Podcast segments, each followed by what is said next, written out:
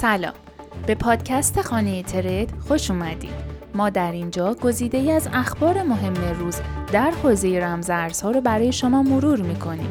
یادتون باشه که این اخبار مستقیم توسط تیم خانه ترید به زبان فارسی ترجمه شده و دست اول هستند. اخبار روز پنجشنبه 26 اسفند 1400 نرخ بهره توسط فدرال رزرو افزایش یافت. گزارشات حاکی از آن است که فدرال رزرو نرخ بهره را به میزان یک چهارم درصد افزایش و آن را به 25 صدم تا نیم درصد خواهد رساند.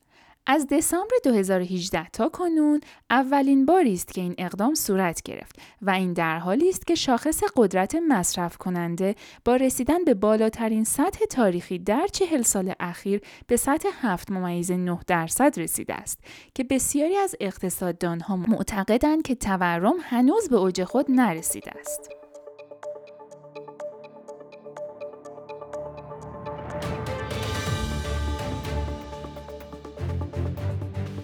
علیرغم کاهش قیمت توکن های غیر قابل تعویض، رشد بازی های مبتنی بر NFT برای کسب درآمد همچنان ادامه دارد. مطابق با نظرسنجی اخیر در فیلیپین، 32 درصد از گیمرها اظهار داشتند که اگر درآمد حاصل از بازی برای تأمین نیازهای آنها کافی باشد، شغلهای خود را ترک خواهند کرد.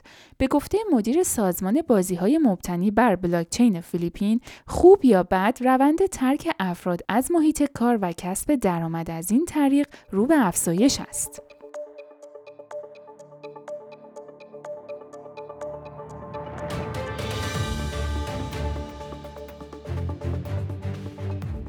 رئیس جمهور اوکراین ولادیمیر زلنسکی ارز دیجیتال در این کشور را قانونی اعلام کرد.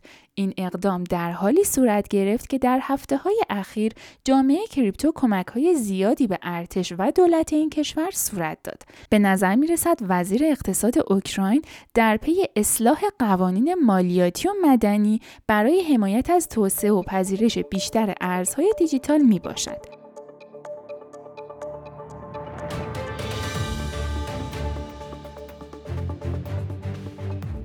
دارندگان NFT collection BAYC قرار است به عنوان انگیزه و تشویق برای حضور در این کلوب توکن جدیدی به نام ApeCoin را دریافت کنند. به نظر می رسد که تقریبا ده هزار ApeCoin به هر فرد تعلق خواهد گرفت که از آن در بازی های کسب درآمدی که توسط Yuga Labs و Animoca Brands ارائه خواهد شد استفاده کنند.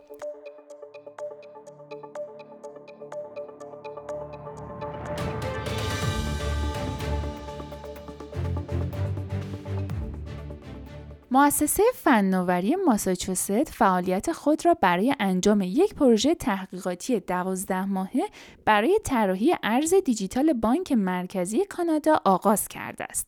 این تحقیقات استفاده از فناوری های پیشرفته برای طراحی CBDC با بهترین عملکرد را ارزیابی می کند. با این حال دولت کانادا عنوان کرد که هنوز برنامه‌ای برای اجرایی شدن این پروژه ندارد اما پس از بررسی و تحقیقات در خصوص اجرای آن تصمیم گیری خواهد شد.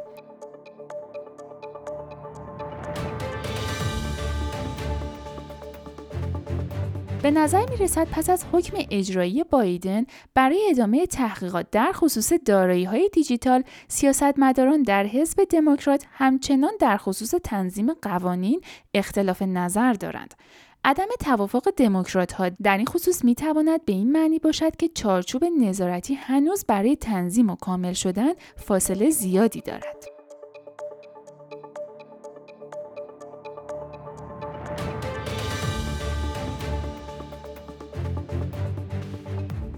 بنیانگذار ترا برنامه هایی برای جمعآوری 10 میلیارد دلار بیت کوین برای افزودن به ذخایر استیپ کوین ترا در نظر گرفته است. وی در پاسخ به نحوه استفاده از این ذخایر عنوان کرد که این وجوه برای بازخرید کوتاه مدت UST و همچنین ذخیره غیر متمرکز فارکس استفاده خواهد شد.